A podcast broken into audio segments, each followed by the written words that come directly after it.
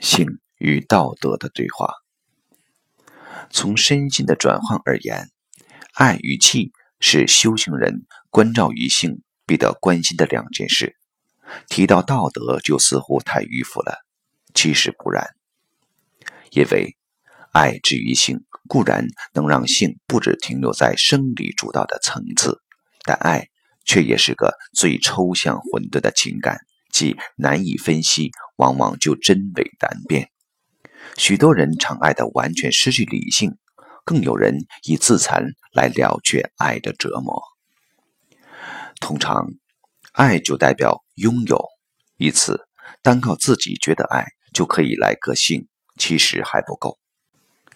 你仍旧可能在自以为的爱情中折磨对方，你也可能以爱为借口做着性的不断转变与追求，而即便不如此。爱情的缘起性既如此之强，则如佛家十二缘起法中谈到的“因爱而取，因取而有，因有而生，因生而老子”般，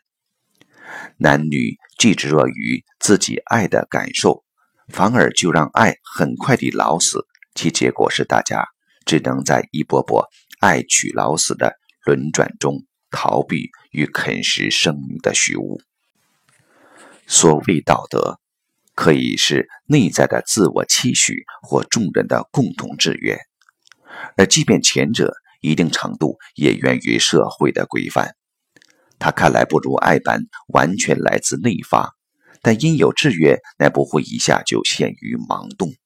由此而能在可做与不可做及究竟是否以爱来包装性上做可能的反观，以此。道德的制约其实有其限制之外更积极的意义在。当然，过去有关性的道德有太多是建立在统治者权力角度或男性沙文观点上的，也因此，近日的解放过程其中重要的一个界定，就是看性在道德的框架下究竟挣脱了多少，而这种解放的确。也使性较过去更还原于它该有的面貌。然而，性毕竟是人世间极复杂的一件事，因此单一的解放过程，最终结果却反而导致人之异于禽兽者，真乃几希，离生命幸福的境界却似乎更远。许多人反而成了性的奴隶，拥抱完全情欲解放的人。总将这种性解放界定在自由或个体的脱困之上，再次赋予它另一种绝对的道德意义。然而，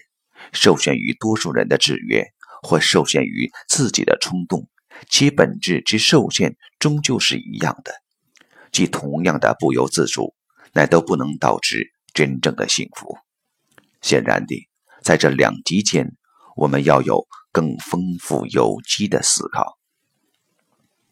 过去，太多禁忌道德规范固然禁锢或钳制了人性，反动于此，在西方乃有了人文主义的波兴。可矫枉过正的结果是，肯定存在的就是合理，导致许多知识分子以另一种解放的道德之名随行起欲，超越竟成为生命的笑话。但其实，生命也只有在受限乃至自我设限中，才有所谓超越的自由。对道德与性这两种限制，都应做如是观。而也只有同时在这内与外、自与他、制约与冲动间做关照，